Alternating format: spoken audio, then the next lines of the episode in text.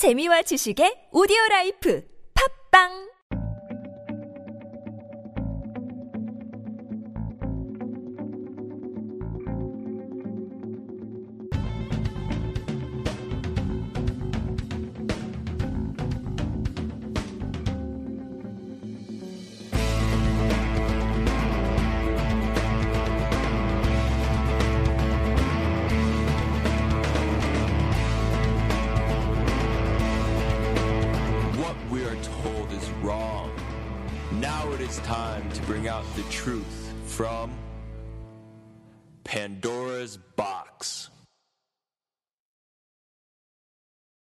1970년대 말 젊은 금융 전문가이자 증권 분석가였던 패트릭 우드는 미국의 뉴올리언스에서 열린 Gold Conference에 참석합니다.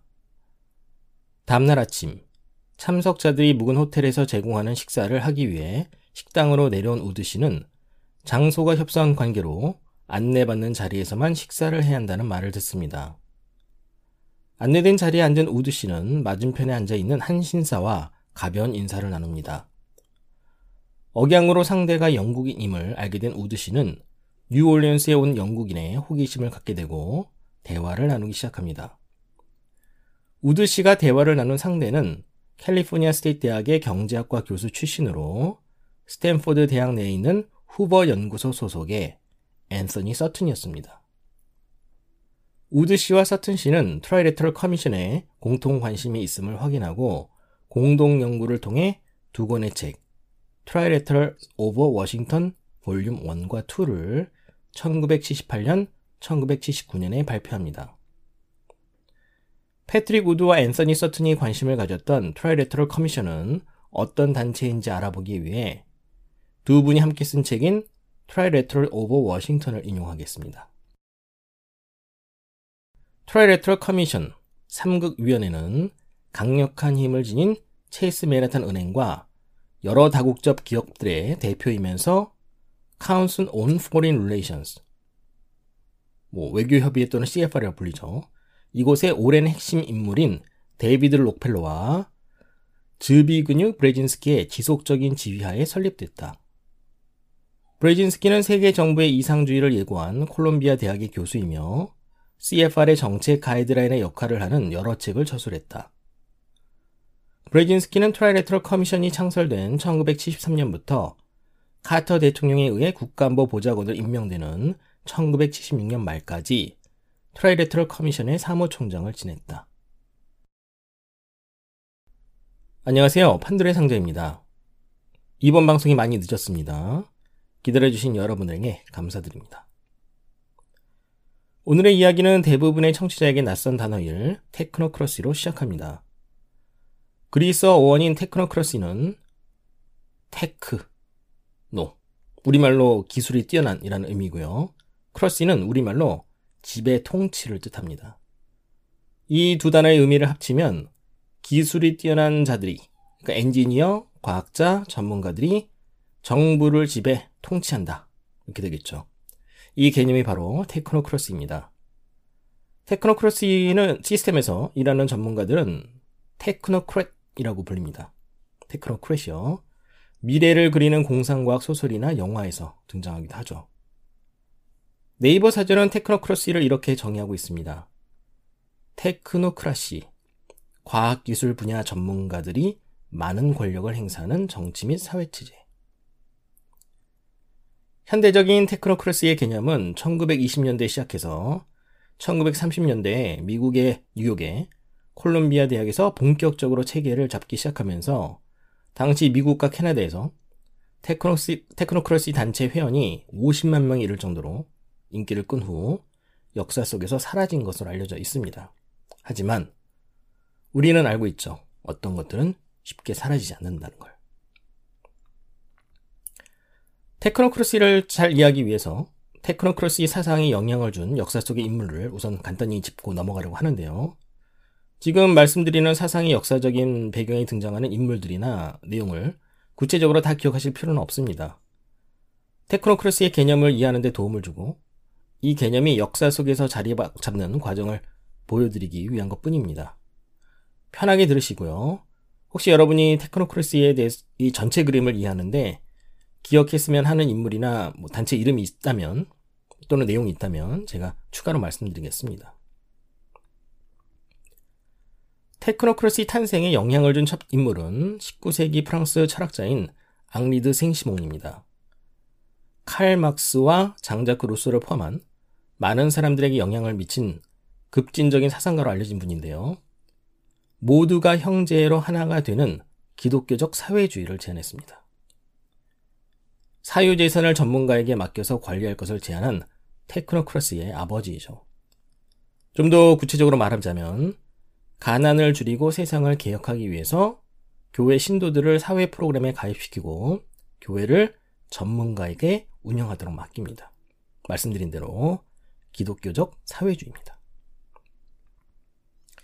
그에게 큰 영향을 받은 인물에는 사회학의 창시자로 알려져 있는 19세기 철학자이자 생시몽의 드생시몽의 수제자인 오기스트 콩트가 있습니다. 19세기 말에 인기가 있었던 실증주의를 들고 나온 분입니다. 인류를 위한 종교를 만들 것을 제안했는데요. 이 종교란 기독교의 과학을 더한 개념으로 이해하면 쉬울 겁니다. 그는 스승인 드생시몽의 사상을 이어받아서 역사가 신학에서 형이상학으로, 그 다음에는 형이상학이 실증주의로 진화한다고 보았습니다. 기독교의 과학을 접목한 오기스트 콩크의 사상에 다윈의 진화론과 경제학 개념을 추가한 인물은 미국의 유명한 사회학자인 소스타인 베블론입니다. 자본주의를 크게 비판한 진보 운동의 중심 인물이었는데요. 흔히 줄여서 New School로 불리는 New School for Social Research를 설립하고 여기에서 현대 테크노크러시 운동에서 가장 중요한 인물인 하워드 스캇을 만납니다. 둘은 1930년대 테크노크러시 운동을 일으키게 되는 조직인 Technocracy Incorporated를 설립합니다. 기독교 사회주의자인 앙리드 생시몽, 기독교에 과학을 더한 오기스트 콩트, 여기에 진화론과 경제학 개념을 추가한 소스테인 베블런의 뒤를 잇는 인물은 프레드릭 테일러입니다. 이분은 과학적 관리론이라는 책으로 유명하신 분인데요. 경험보다는 과학, 불화보다는 조화, 개인주의보다는 협력, 제한적인 생산보다는 최대 생산을 주장했습니다. 사람을 효율과 발전의 측면에서 극대화할 것을 주장했는데요. 과학적인 조직 관리를 통해서 인간의 생산성을 증대하는 연구의 틀을 잡은 분입니다. 이 책의 등장과 함께 전 세계의 기업 경영이 변화했다고 말할 수 있을 정도로 큰 영향을 미쳤죠. 기존의 경영이 주목구구식이었다고 하면 여기에 과학의 개념을 도입하면서 경영 컨설팅이라는 개념이 생겨났고 이분의 사상은 흔히 테일러리즘으로 불리기도 합니다. 반면에 분업화와 반복되는 단순 작업으로 인해서 인간을 기계화했다는 비판을 받기도 합니다. 마지막 인물은 에드워드 벨라미입니다. 이분은 테크노크래시주의자들이 극찬을 하고 있는데요. 이분의 대표적인 책이 Looking Backward입니다. 우리말로 하면 뒤돌아보며 뭐 이 정도 되겠죠. 이 책의 주인공이 잠에서 깨어났는데 100년 이상 잠을 자요. 그래서 깨어나 보니까 2000년도가 돼 있죠. 그래서 2000년도가 되니까 모든 생산 수단을 국가가 소유하고 있고 정치인이 아닌 전문가들이 국가를 운영하고 사회의 모든 구성원이 필요가 충족되고 서로 조화 속에서 살아가고 있는 테크노크로시적 이상향을 그리고 있습니다. 역사적인 배경은 이 정도면 충분할 거라고 생각하고요. 이번 방송을 위해서 우리가 기억해야 하는 건 이렇습니다. 테크노크러시는 비교적 오랜 시간에 걸쳐서 발전되어 온 학문적인 개념이고요. 1929년에 미국 증시가 폭락하는 대공황을 겪자 사람들은 대중이 선출한 정치인이 운영하는 국가에 대한 신뢰를 버리고 전문가와 과학자들이 운영하는 경제 모델 또는 국가 모델에 관심을 갖기 시작했다는 겁니다. 그래서 당시 진보적인 학풍으로 유명한 미국의 콜롬비아 대학에서 1930년대 테크노크래스에 대한 연구가 활발하게 전개되면서 인기를 끌게 됩니다. 중요한 건 지금부터인데요. 이들이 내온, 내놓은 경제 모델은 수요와 공급에 의해서 가격이 결정되는 가격 기반의 시스템이 아니라 에너지와 자원을 기반으로 하는 시스템입니다. 간단히 말하자면 모두에게 일정 시기에 그리고 주기적으로 에너지 크레딧이 주어집니다. 사람들은 주어진 크레딧으로 물건과 서비스를 이용할 수 있죠. 물건과 서비스에 구매되는 이 가격은 이 물건과 서비스를 생산하는데 소요된 에너지 양에 의해서 결정됩니다. 정부가 모든 생산 수단을 소유한다는 점에서 공산주의와 혼동될 수 있는데요. 공산주의는 여전히 가격 기반의 시스템이기 때문에 테크노크러스의 경제적인 관점과는 근본적인 차이가 있습니다. 하지만 모두에게 정부가 판단하는 일자리와 주택이 주어진다는 점에서는 둘이 비슷하기도 하죠. 테크노크러스의 경제 시스템 핵심은 기존의 시장 경제를 에너지 중심의, 즉, 요즘 쓰는 말로 지속 가능한 경제 시스템으로 대체한다는 점입니다. 그럼 테크노크러스의 정치 시스템은 어떨까요? 이들의 정치 시스템은요, 국민이 선출한 공무원들이 정부를 운영하는 방식이 아니라 엘리트들이 직접 지명한 소위 전문가들이 정치인들의 자리를 대신합니다. 국민이 선출한 대통령이 내각을 구성하는 것이 아니라 엘리트들이 지명한 인물이 대통령과 내각을 구성합니다. 의회도요, Assembly of Governors라고 해서 전문가들로 구성된 단체로 대체가 됩니다. 국민이 중심인 민주주의 제도와는 큰 차이가 있죠. 테크노크러시 역사에서 중요한 인물인 인물 중 하나였던 소스타인 베블론은 하워드 스컷과 Technocracy Incorporated를 아까 만, 만들었다고 말씀드렸는데요. 이 단체를 만든 지 3년 만에 사망합니다.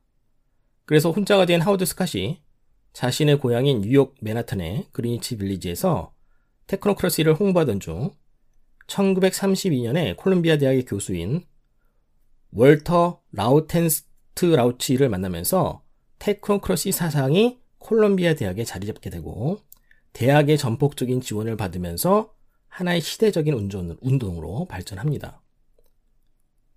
그러나 유럽에서 공학을 전공한 것으로 알려져 있던 테크노크러시 운동의 리더였던 하우드 스캇이 알려진 것과 달리 유럽에서 공학을 전문 그 공부한 전문가가 아닌 것으로 이제 드러나면서 콜롬비아 대학에서 쫓겨나죠. 그렇게 이제 테크노크러시 운동이 예, 점차 대중의 기억 속에서 사라집니다. 테크노크러시는 콜롬비아 대학 교수인 즈비그뉴 브레진스키를 Chase Manhattan Bank의 CEO이자 미국의 대외 정책을 사실상 결정하는 안보협의회 디렉터인 데이비드 록펠러가 영입하면서 되살아납니다. 데이비드 록펠러는 브레진스키를 1972년에 벨기에에서 열린 빌더버그 회의에 소개했고요. 브레진스키의 테크노크라시적 아이디어가 좋은 반응을 얻자 록펠러와 브레진스키는 바로 다음 해인 1973년에 Trilateral Commission을 설립합니다. Trilateral Commission의 계간지인 Trialogue는 Trilateral Commission을 이렇게 말하고 있습니다.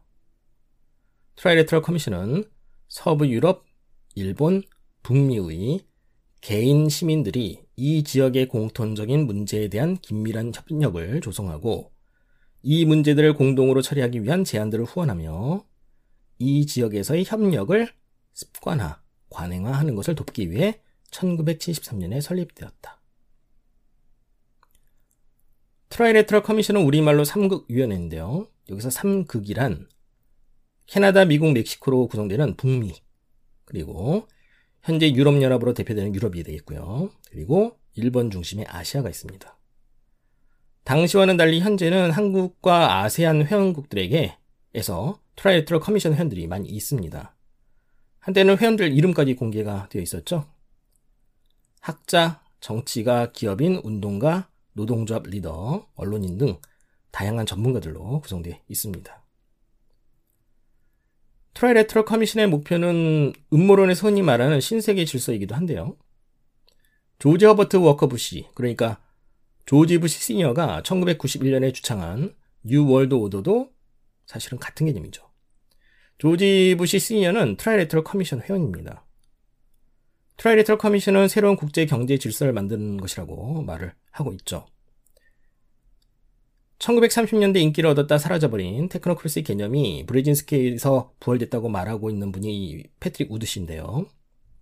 우드 씨는 판도라의 상자가 지난 Skull and Bones 편을 준비하는데 자료면에서 많은 도움을 받은 앤서니 서튼 씨한테 겉으로는 드러나지 않고 있는 미국의 지배 계급을 연구하는 방법을 배웠고요. 서튼 박사가 사망한 후에는 홀로 연구를 이어오고 있습니다. Trilateral Commission은 1973년에 창설된 이후로 미국 정치계에서 큰 힘을 발휘하게 되는데요. 이 이야기를 본격적으로 하기 전에 민주주의 개념이 탄생한 미국이 실제로는 어떻게 움직이고 있는지를 브레진스키 예를 통해서 잠시 알아보고 넘어가겠습니다. 미국을 실제적으로 지배하는 계급이 누구인지, 어떻게 돌아가는지에 대해서는 언젠가 따로 하나의 주제로 다룰 기회가 있을 겁니다. 음모론계에는 이런 말이 있는데요. 얼굴 마담은 G7으로 가고 진짜 세계를 움직이는 사람은 빌더버그로 간다고요. 빌더버그 회의는 북미와 서부 유럽의 globalist로 구성된 토론 그룹입니다. 아까 말씀드린 대로 브레진스키의, 브레진스키의 아이디어가 여기서 처음으로 토론이 되었고 이것을 실행하기 위해서 만들어진 단체가 Trilateral Commission이죠. Trilateral Commission은 브레진스키의 새로운 국제 시스템, 특히 경제 시스템의 탄생을 목표로 하기 위해서 만들어진 단체고요. CFR과 굳이 비교를 하자면 CFR은 정치에 중심을 주고 있다는 정도로 보시면 될 거예요. 물론 둘 다 민간 단체이고요. 2017년에 사망한 데이비드 록펠러가 주된 역할을 했죠. 브레진스키는 헨리 키신저에 비해서 덜 주목을 받았지만 지미 카터와 버락 오바마를 대통령으로 만든 인물로 유명한 어, 유명하고요. CFR의 정책 지침서를 쓸 정도로 CFR에서도 핵심 인물이었고요. 그리고 CFR과 Trilateral Commission의 수장인 데이비드 록펠러의 전폭적인 신임을 얻었었죠. 우리는 민주주의 국가라고 하면은 국가의 주권이 국민에게 있고 국민을 위해서 정치하는 이 제도 또는 그런 정치를 지향하는 사상이 민주주의라고 이렇게 학교에서 배우는데요. 하지만 현실 정치에서 민주주의의 국가인 주인은 주인은 국민은 이 국민의 의견은 얼마든지 언론에 의해 통제되고 변경될 수 있죠. 그리고 언론은 자본이 지배하죠. 만약 이 말에 여러분이 고개를 끄덕이신다면 미국을 지배하는 것은 국민 또는 대중이 아니라는데 큰 이견이 없으실 겁니다. 사실 미국을 움직이는 것은 가문과 기업이죠. 이들 가문과 기업들은 자신들끼리 토론 모임을 갖습니다. 미국의 정책에 지배적인 영향을 미치는 CFR을 포함한 여러 싱크탱크와 토론 그룹이 바로 그런 것들인데요. 이들 민간 단체들은 록펠러 재단이라든지 포드 재단이라든지 돈과 힘 있는 커대 이 거대한 가문의 후원금으로 운영이 됩니다. 미국의 지배 계급에 대한 연구로 유명한 윌리엄 돔호프 박사가 언급했던 예를 지금 인용하려고 하는데요. 코카콜라 CEO인 폴 오스틴은 조지아주의 무명 정치인인 지미 카터를 Trilateral Commission에 있는 지인들에게 추천을 합니다. 그렇게 지미 카터가 만나게 된 인물이 브레진스키였죠. 브레진스키에 의해서 대통령 수업을 받은 지미 카터는 대통령에 당선되자 내각의 다수를 Trilateral Commission 소속으로 채웁니다. 그리고 카터는 브레진스키를 국가안보 보좌관으로 임명했죠. 당시 부통령인 월터 먼데일도요, Trilateral Commission 소속이었습니다. 헨리 키신저의 예도 비슷합니다. 하버드 대학에서 학생으로 두각을 나타냈던 헨리 키신저는 학장이었던 맥조지 번디의 눈에 띄었고 번디 씨는 CFR에 있는 자신의 지인들에게 키신저를 추천합니다. 이 과정을 통해서 키신저가 만난 사람이 넬슨 록펠러였죠. 조지 부시 시니어 대통령, 빌 클린턴 대통령과 앨 고어 부통령, 조지 W 부시 대통령과 딕 체이니 부통령 모두 Trilateral Commission 소속입니다. 이들은 공화당과 민주당에 모두 소속되어 있습니다. 버락 오바마 대통령은 Trilateral Commission 소속이 아닌 것으로 알려져 있지만 그의 내각은 시티그룹의 CEO가 추천한 Trilateral Commission 사람들을 채웠던 것이 이메일 유출로 인해서 드러났었죠. 이들에 대한 견제가 전혀 없었던 것은 아닙니다. 1980년대 American Legion, 1981년에 Veterans of Foreign War라는 이 단체들이 Trilateral Commission과 Council on Foreign Relation에 대한 의회 조사를 촉구하는 일이 있었고요. 그리고 정치인으로서는 민주당의 그 유력 정치인이자 당시 차기 대권 주자였던 래리 맥도날드 하원 의원이 이 두 단체에 대한 의회 조사를 제안을 했는데 의회 승인에서는 실패를 합니다. 맥도날드 의원은 1983년 9월 1일에 여객기가 추락하면서 사망했는데요. 그분이 타고 있던 여객기가 대한항공의 007편이었죠.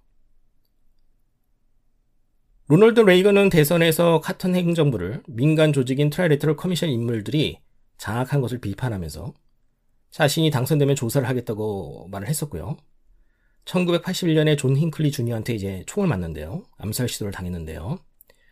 존 힌클리 주니어의 아버지가 텍사스 석유 사업가이면서 조지 부시 시니어의 측근이었죠. 게다가 Trilateral Commission 소속이었기 때문에 뭐 여러 가지 소문이 돌기도 했습니다. 1980년 3월 17일에 레이건은 대통령이 당선되면 내각에 Trilateral Commission 인물들을 앉히겠냐는 이 질문을 받는데요. 그가 한 답변은 이렇습니다. 저는 Trilateral Commission이 음모단체라고 생각하진 않습니다. 그러나 그들의 관심사는 국제금융, 다국적 기업 등에 있다고 생각합니다. 저는 미국 정부의 어느 행정부도 상위 19개 자리를 하나의 시각만을 갖고 있는 단체나 조직 출신들로 채워서는 안 된다고 생각합니다. 아니, 아니요. 저는 다른 방향으로 갈 겁니다. 패트릭 우드 씨는 1930년대에 큰 인기를 끌었던 테크노크래시가 이 브레진스키에 의해서 Trilateral Commission으로 다시 태어났다고 말하고 있는데요. 브레진스키는 technocratic이라는 단어 대신에 자신의 저서에서 technetronic이라는 단어를 썼을 뿐 내용적으로는 아주 비슷하다고 말할 수 있습니다. 새로운 국가 경제 질서를 만들기 위해 국가 주권을 점진적으로 약화시키고 글로벌리즘을 지향하는 이 엘리트들이 임명하는 비선출직 전문가들이 이 자신들이 미리 만들어 놓은 법적인 틀 안에서 정부를 운영해야 한다고 말을 하고 있죠. 브레니스키의 직접 인용입니다. 인간의 조직화된 삶의 기본 단위로서의 국가는 더는 주된 창조의 세력이 아닙니다. 국제은행들, 다국적 기업들은 국가라는 정치 개념보다 훨씬 앞서 행동하고 기획하고 있습니다. 브레진스키를 영입한 국제은행가이자 다국적 기업가인 데이비드 록펠러도 당연히 비슷한 생각을 가지고 있습니다. 직접 인용입니다. 세계는 더 정교해지고 세계 정부를 향한 진군할 준비가 되어 있습니다. 지적인 엘리트와 세계 은행가들이 의 초국가적인 주권은 과거 여러 세기 동안 실천된 국가 주권보다 분명히 낫습니다. 네. 거의 똑같죠. 이분 두 분은 2017년에 어, 돌아가시는데 한 두 달 차인가 아마 놓고 거의 비슷한 시기에 돌아가셨어요. 민주주의에 익숙한 우리들한테 누가 누군가 와서 이 다가오는 미래에 국민이 설출하지 않는 엘리트가 임명한 인물들이 국가 주권 위에서 대중을 통치한다고 이렇게 말하면 여러분 아마도 비현실적인 얘기라고 생각할지 모르지만 사실 어느 정도 현실 세계에서 이미 벌어지고 있는 일입니다. 유럽 연합에서요. 유럽 연합의 회원 국가들은 유럽인들이 직접 선출하지 않은 브뤼셀의 수뇌부의 지휘를 받고 있죠. 뭐 현재 벌어지고 있는 난민 사태 예를 보면 브뤼셀이 각 회원국들에게 받아들일 난민 수를 일방적으로 통보를 합니다. 그러니까 국가 주권이 인정되지 않는 거예요. 예. 그래서 반발하는 이제 국가들이 나오죠. 1930년대 테크노크래시가 예고한 세계가 이미 현실에서 등장하고 있는 것이죠. 테크노크래시 운동은 다음과 같은 정치적인 주장을 펼쳤었는데요. 첫째, 선거인단 철폐. 둘째, 능률적인 전문가 내각으로 교체. 셋째, 대법원의 헌법 개정. 넷째, 국가를 운영할 줄 아는 강력한 연방 서비스를 회복. 유럽연합이잖아요. 그죠? 2011년에 그리스와 이탈리아는 국민에 의해 선출되지 않은 총리가 국가를 운영하게 됩니다. 유럽의 국가 부차, 부채 위기가 왔을 때 그리스 총리인 루카스 파파데모스와 이탈리아 총리인 마리오 몬티는 모두 브뤼셀이 지명했었죠. 당시 한 언론사가 헤드라인을 이렇게 썼었는데요. technocrats에 의한 technocrats를 위한 정부라고요. 그런데 유럽연합을 세운 중심 인물들은 Trilateral Commission 소속이었습니다. 우드 씨는 1930년대 테크노크러시 세계관이 Trilateral Commission에 의해 그리고 여기서 더 나아가 UN, IMF, World Bank를 통해 세상을 조금씩 바꾸어 놓고 있다고 말씀하십니다. 그리고 그의 주장대로 유엔과 IMF 그리고 World Bank의 주요 관계자들의 Trilateral Commission 회원이 있는 것은 사실입니다. 유엔의 얘기를 좀 더 해본다면요. 유엔의 전신인 League of Nations는 1차 세계대전이 끝나고 평화를 위한 국가 간의 협력, 협력이 필요하다는 어떤 필요에 의해서 탄생했는데요. 이를 후원한 인물은 데이비드 록펠러의 아버지인 존 D. 록펠러 주니어였죠. 록펠러 가문은 2차 세계대전이 발생하고 유엔이 탄생했을 때도 모든 면에서 주도적인 역할을 했습니다. 유엔에, 뉴욕에 있는 유엔 건물 부지도요, 록펠러 가문이 제공을 했죠. 재밌는 건 지금부터인데요. 1992년에 유엔의 국제개발환경회의는 브라질의 리오데자네이로에서 열리는 얼스 서밋을 후원합니다. 흔히 리우 회의라고 불리죠. 172개국의 대표들이 모여서 12일간 회의를 갖고 어젠다 21으로 명명된 문서를 공개합니다. 300페이지에 달하는 어젠다 21은 Sustainable Development, 즉 우리말로 지속 가능한 개발을 실행하기 위한 청사진입니다. 유엔이 발행한 기록에서 어젠디, 어젠다 21과 지속 가능한 발전의 아이디어를 내놓은 단체가 누구인지를 확인할 수 있는데요. 이 단체의 이름은 브룬틀란 Commission입니다. 브룬틀란 Commission의 의장은 전 노르웨이 총리인 그로 할렘 브룬틀란인데요. 이분은 역시 Trilateral Commission 회원입니다. 어젠다 21의 내용을 보면요. 기후와 에너지를 강조하고 있는데요. 그리고 제3세계에 대한 지원도 잊지 않고 있죠. 어젠다 21에 대해서 의심을 갖는 분들이 가진 생각은 뭐냐면 지난 수십 년 동안 지배계층과 중산층 간의 빈부격차를 넓히고 전 세계 환경 오염의 원인을 제공한 그들이 갑자기 마음을 바꿔서 지구 환경을 염려하고 제3세계의 가난을 극복하도록 유원, 그 유엔의 어젠다 21을 후원하고 있냐는 거예요. 그 불편한 진실이라는 영화로 유명한 앨 고어 예를 보면요. 이분도 Trilateral Commission 출신인데요. 이분은 영화를 발표하기 전에 조지 소로스의 자금을 받아서 회사를 차렸고요. 그리고 의원, 그 의원들을 설득해서 자신의 탄소 산업 기업에다가 투자를 유치해가지고 그 국민들 세금으로요. 그래서 탄소 100만, 억만장자가 됐죠. 그리고 유엔의 이 지속 가능한 개발 프로젝트에 참여하고 있는 기업들이 있는데 다들 그 다국적 거대 기업들이에요. Statoil USA 뭐 저, 제가 모르는 기업들도 있긴 하지만 뭐 Tullow Oil, 브리지스톤 Corporation, 이튼 Corporation, 몬산토 여러분 아시죠? 테임스 Bank of America, 코카콜라, 월트 디즈니, 다우 케미컬 뭐 이런 그 다국적 기업들이 참여하고 있죠. 전 세계적인 베스트셀러였던 존 퍼킨스의 Confessions of Economic Hitman이라는 책이 있는데요. 국내에서는 그 나는 경제 저격수였다. 이렇게 출간이 됐는데 미국이 제3세계에 대해서 경제 지원을 구실로 어떻게 국가의 부와 자원을 탈취하는지를 잘 설명하고 있죠. 이 책에서 지목하는 자들과 유엔과 IMF, World Bank 뒤에 숨어서 어젠다 21을 밀어붙이는 자들이 동일 인물이라고 패트릭 우드 씨는 말하고 계십니다.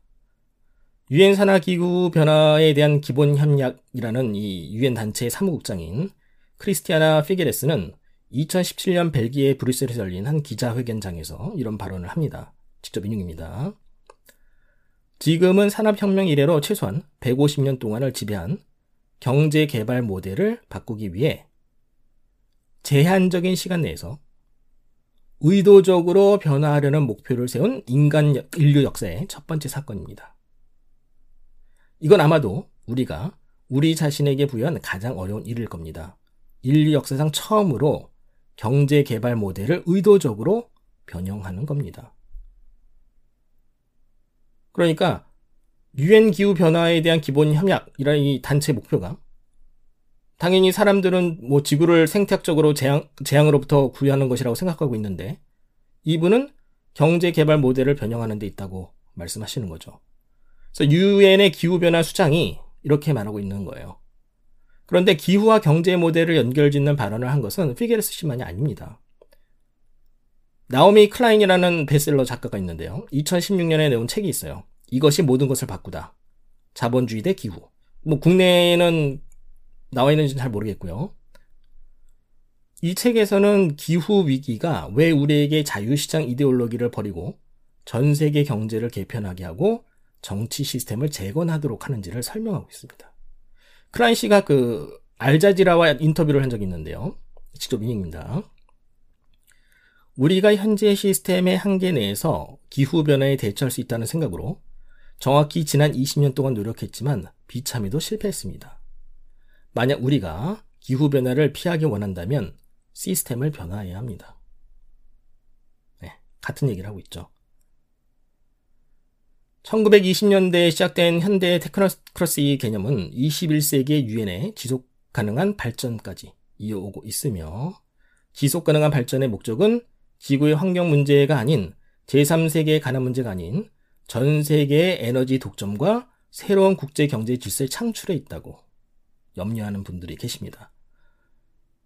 지금 우리가 신문을 펼치면 쉽게 접할 수 있는 단어, 많은 단어들이 여기에 관련되어 있는데요. 우선 경제적인 측면에서 현금 없는 사회, 암호화폐의 등장은 가격을 기반으로 하는 우리의 시장 중심의 경제 시스템에 대한 우리의 태도를 근본적으로 바꿔놓을 수 있겠죠.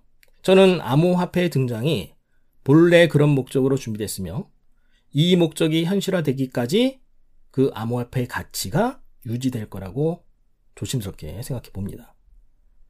에너지와 자원을 기반으로 하는 경제에서는 경제는 모든 국민이 일정 금액을 받는 실험이 진행되고 있는 universal income이라고 하죠. 하는 게 있죠.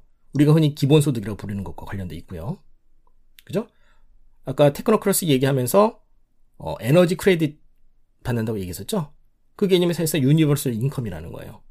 그리고 인공지능과 빅데이터 기반의 스마트 그리드. 대한민국의 송도에서 그리고 미국의 피닉스에서 실험되고 있는 스마트 시티 역시 에너지와 자원을 기반으로 하는 테크노크라시가 그리고 있는 미래에 부합하고 있죠. 그리고 무엇보다도 이러한 것들이 성공하기 위해서는 지구가 온난화 또는 기후변화의 위험에 처해 있고 그 책임이 우리 인간에게 있다는 이 전제를 대중이 받아들여야 합니다. 제가 지구가 온난화되고 있지 않거나 인간이 환경 파괴에 책임이 전혀 없다는 말을 한 게 아니고요. 그것과는 별개로 기후변화를 내세워서 자신들의 목적을 이루려고 하는 자들을 경계해야 한다고 말하는 겁니다. 콜롬비아 대학 출신이자 Trilateral Commission에 소속인 리처드 가드는 1974년에 CFR이 발행하는 잡지인 Foreign Affairs에서 The Hard Road to World Order라는 제목의 글을 기고했습니다. 우리말로 하면 세계 질서로 가는 어려운 길, 뭐 이 정도 될 겁니다. 직접 인용입니다.